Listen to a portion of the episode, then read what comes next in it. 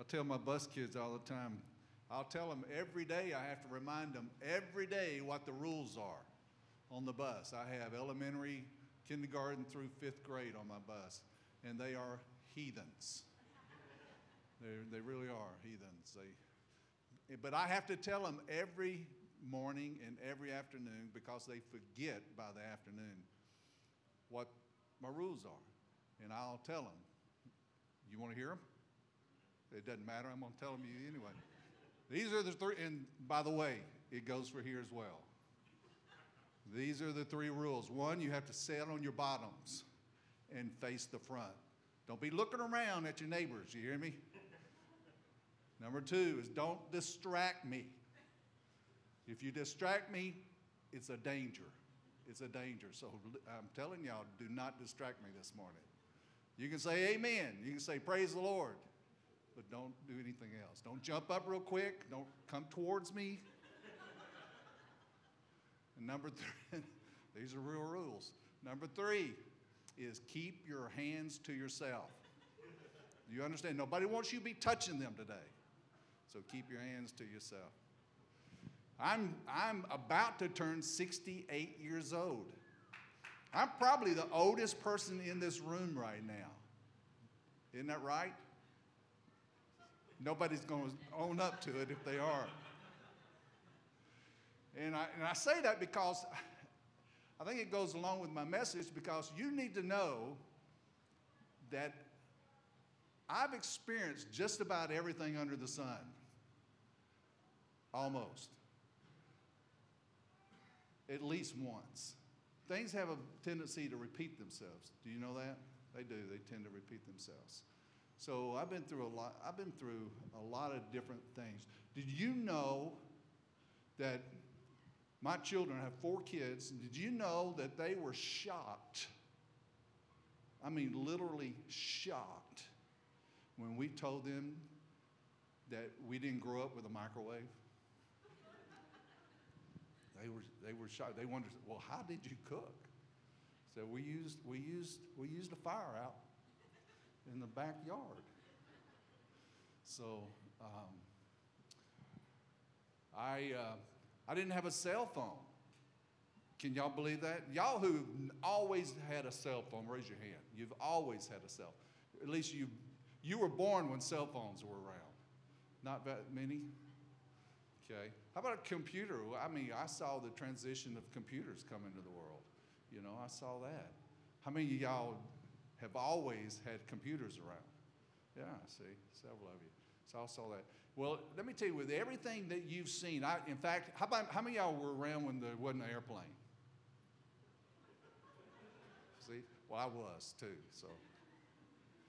But, uh, but things, you know, things transition, don't they? Things come into our lives, uh, some good, some bad.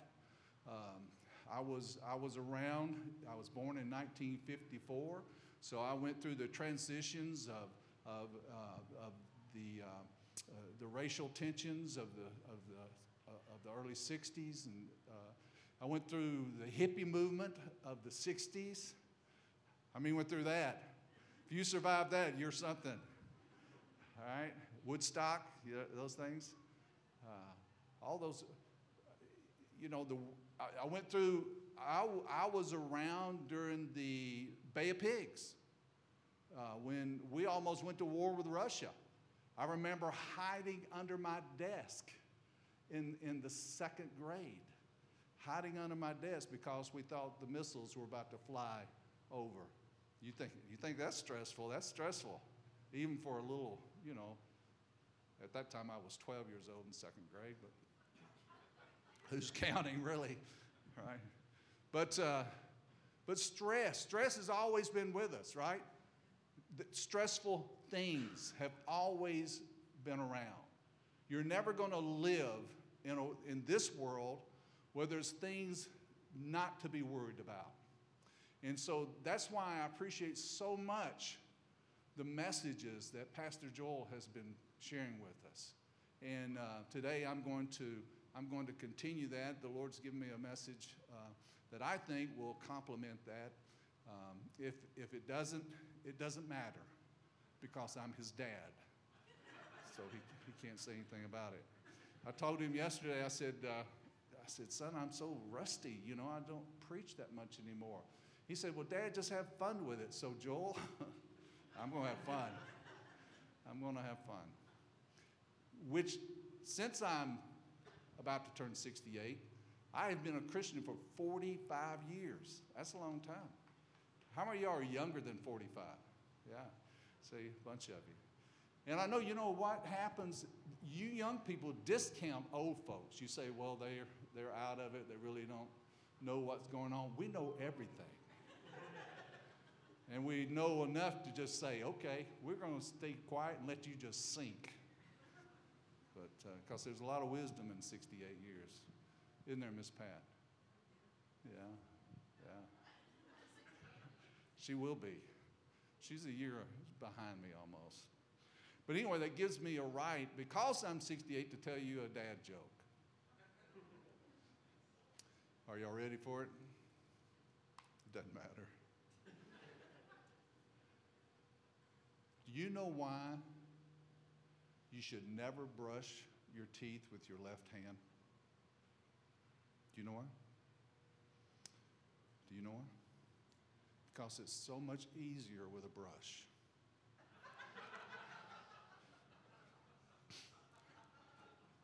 Trying to have fun, Joel. Another joke, I probably have told several of you this one. This one, this one I, I preached all over Eastern Europe. Do you know, do you know why the Queen never waves with this hand? Do you know why? Because it's my hand. That was funnier than that. At least it was to me, anyway. Amen. Now, on a serious note, I've been praying, and I believe God's given me a word for us this morning. And so what I want you to do is understand that there's three, there's three voices that you're going to hear this morning. Three voices. The first voice is going to be my voice. And you're going to hear me, and I'm going to share some things, and you're going to hear it. Hopefully you're going to hear it. But what's going to happen second is you're going to debate me in your mind. You're going to be responding in your mind. You're going to be talking about what I just said and, and trying to decide whether or not to embrace it or not. Those are, those are two subjective voices that you'll hear. But the third voice, the third voice that you're going to hear, and I know you're going to hear it this morning, is the most important voice. And that is the voice of the Holy Spirit. And he's going to take portions, portions of what I've said. He's, he's going to sift through some of the, some of the verbiage that I say, and he's going to get to the root of what you really need to hear. And that is the voice I pray this morning that you listen to. Amen? So I want you to do this. I want you to close your eyes, and I want you to ask our Lord to help you to hear his voice this morning. Will you do that? Let's close our eyes. Father, I am so honored that you would give me this platform this morning to come and to speak to your body, to your church. Lord, I ask you this morning that you would fill me with your Holy Spirit, and that truly, Lord, the message that I believe you gave me, that you would convey it in a way and in a manner that these here, Lord, will receive it. And I thank you, Holy Spirit, that I don't, what I don't have the ability to say correctly or impactfully, you do. And you will take the words that I speak, and you will take them, Lord, and change them and move them and manipulate them in whatever way is necessary, and you will bring them home into the heart and in the spirit of the hearer this morning. And I thank you for that. And because of that, Lord, I give you all the glory and the praise. In Jesus' name, amen. Um, I have loved Pastor Joel's messages. Have y'all? Amen. I have. Obviously, none of y'all have, but I have. Joel, I'm sorry they didn't like it. But do you know what? We live today in a world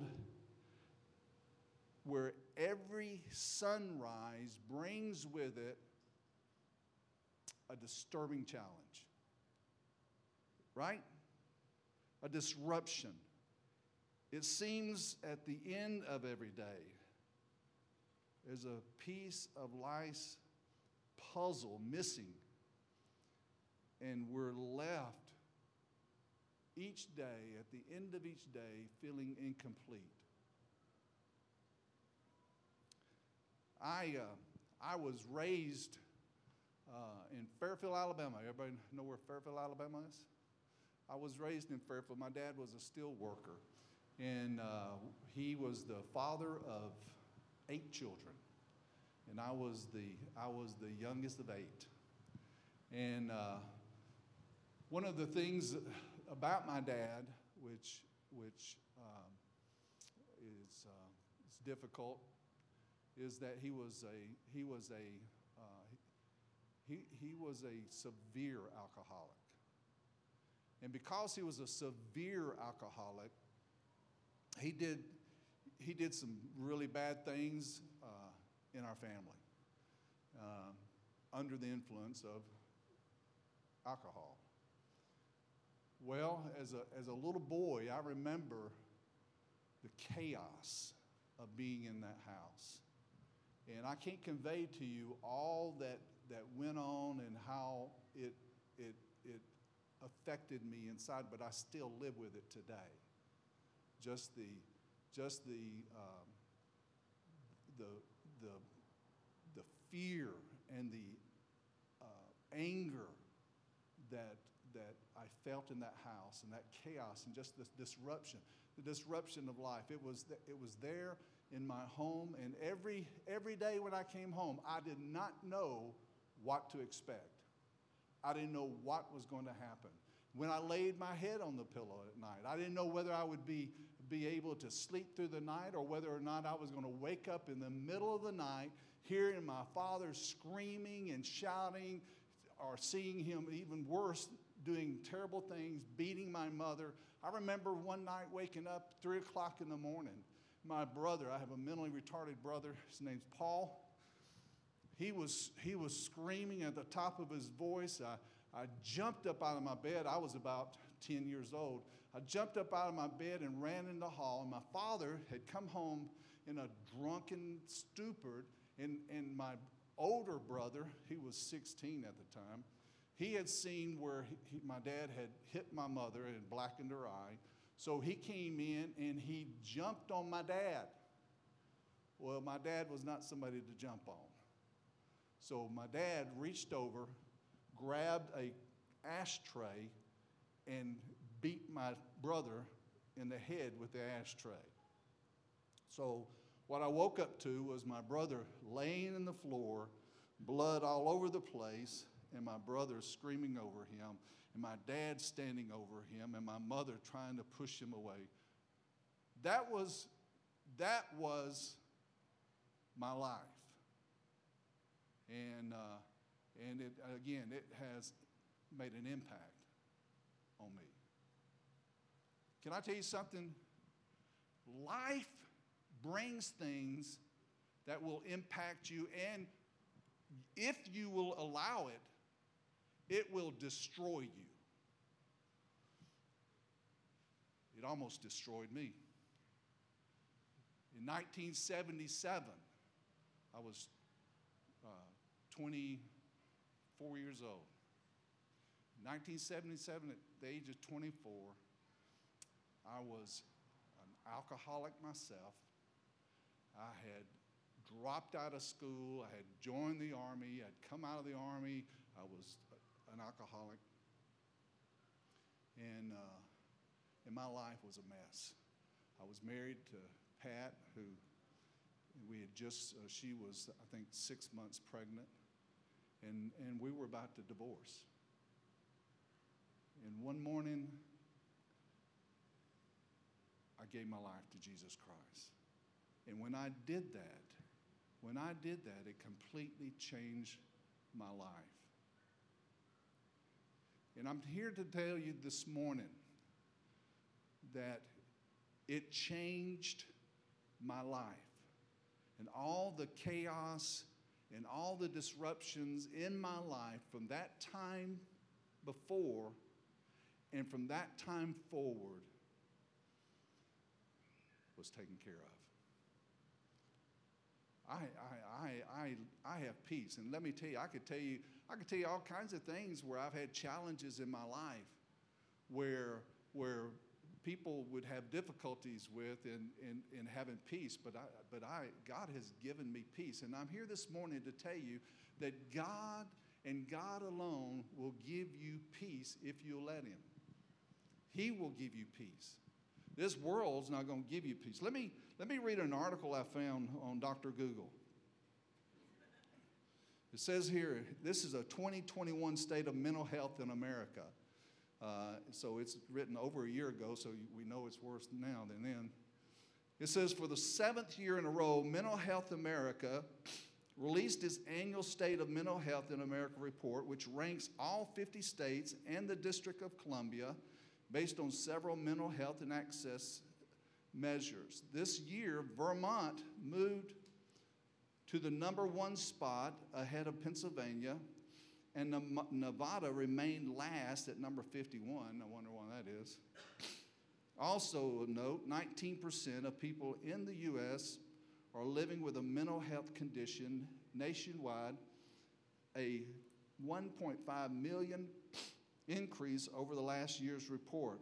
At this pandemic, as, as the pandemic relentlessly, relentlessly persists, we're seeing the highest levels of anxiety and depression reported since the pandemic hit the U S in March of twenty twenty. This is a troubling trend being fueled by loneliness and isolation. We're also seeing alarming numbers of children reporting thoughts of suicide and self-harm. The twenty twenty-one State of Mental Health in America report confirms the trend that mental health in the U S continues, continues to get worse, and many states are ill-prepared to handle the crisis, and policymakers at every level of government need to act immediately.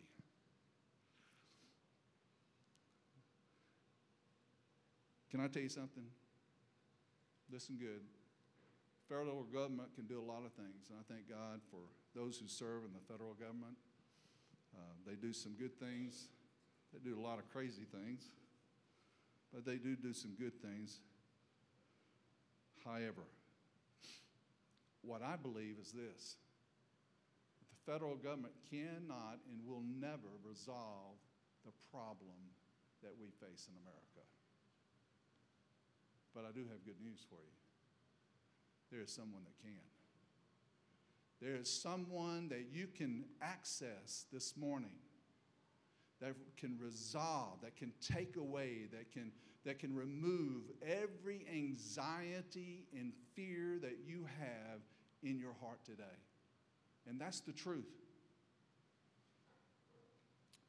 Let me read you a passage of Scripture. It's found in Philippians chapter four, and it's verse four through seven. And this is, this is from Paul. Paul the Apostle, and he's talking to the church in, in, in, in Philippi.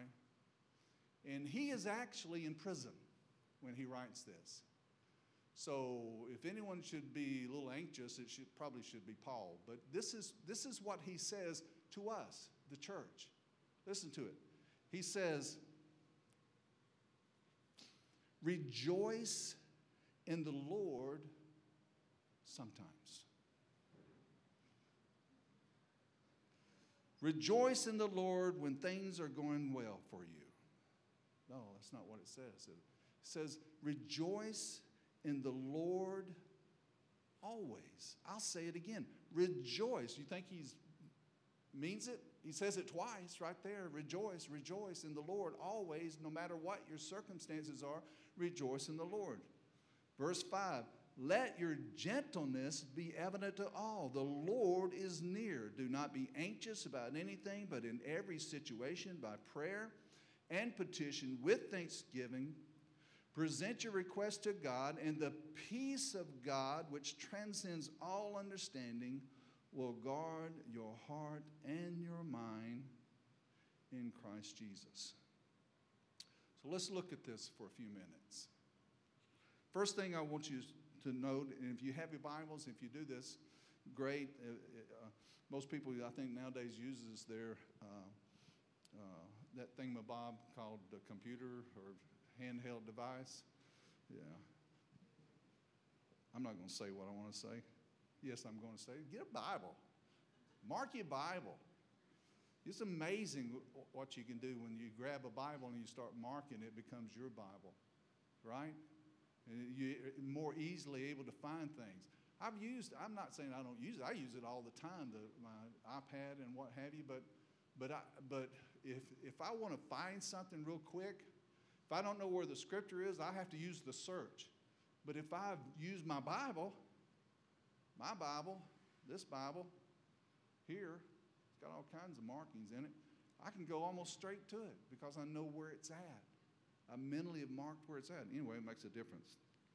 So, so anyway, that's, that's old man talking who's out of touch.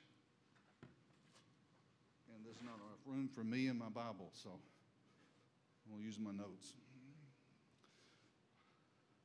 So let's look at it. Rejoice is the word, so, so mark that. Rejoice. Rejoice in the Lord always. In other words, he's saying be thankful always, regardless of your circumstance. And again, where is Paul? Paul's in prison.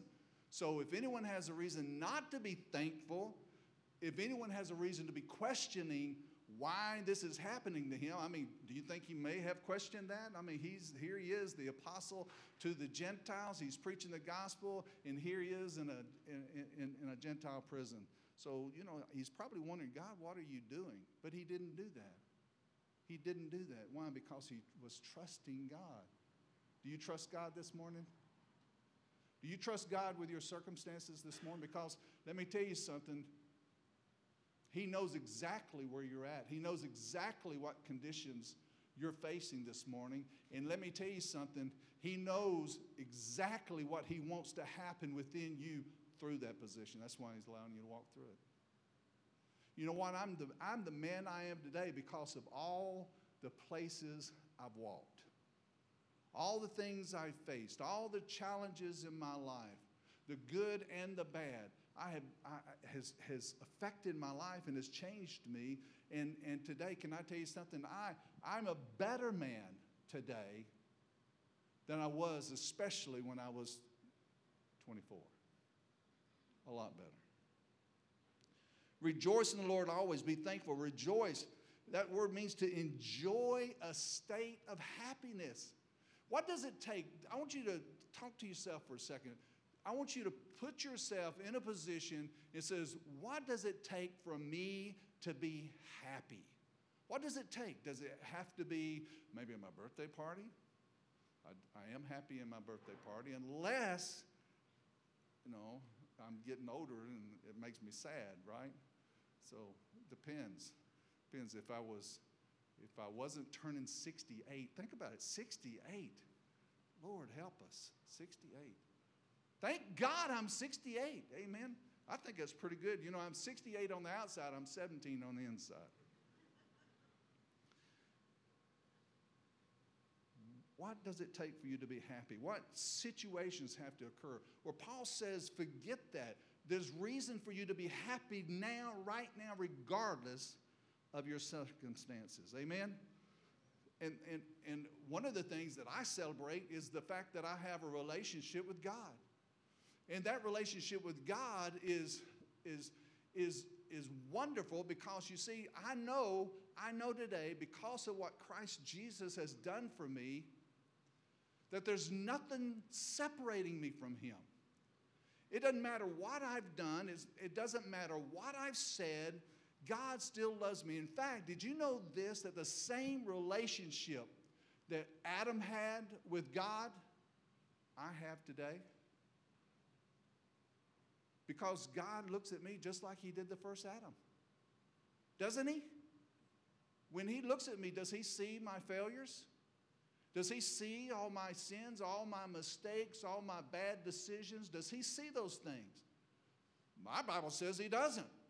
My Bible says that he has covered me, that, that the blood of Christ has become my propitiation, which is the covering, so that God only sees the righteousness of Christ when he looks at me. Therefore, the second Adam, which is Jesus Christ, has, has built a relationship through, through himself with me to God. And therefore, I can walk knowing that when God looks at me, he loves me and does not judge me, because he's already judged me through the cross of Calvary. Amen? So there's no hindrance there. There's no barrier there. So I can rejoice. I can take, I can take pleasure and comfort in knowing that when I'm in trouble, God is not punishing me. He's not doing something to me because I'm stupid. And who knows? God knows I'm stupid at times. He's not punishing me. He's not punishing you. God is not punishing you. God is not mad at you. If you're a believer this morning, let me tell you something. He looks at you and he sees his child.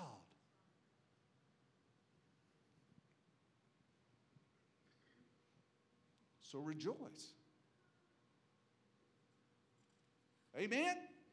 Y'all are too quiet. Somebody. Say amen. What's it? Who was it? Say amen, somebody. Who? Somebody. Somebody. Anyway, say something. Somebody. If you agree, say something. If you don't agree, just be quiet. And then he goes on and says this, and, and I, I was, I was... You, th you don't think this is crazy, because I'm sixty-eight years old. forty-five years I've been a believer. I was reading this passage probably a year or so ago.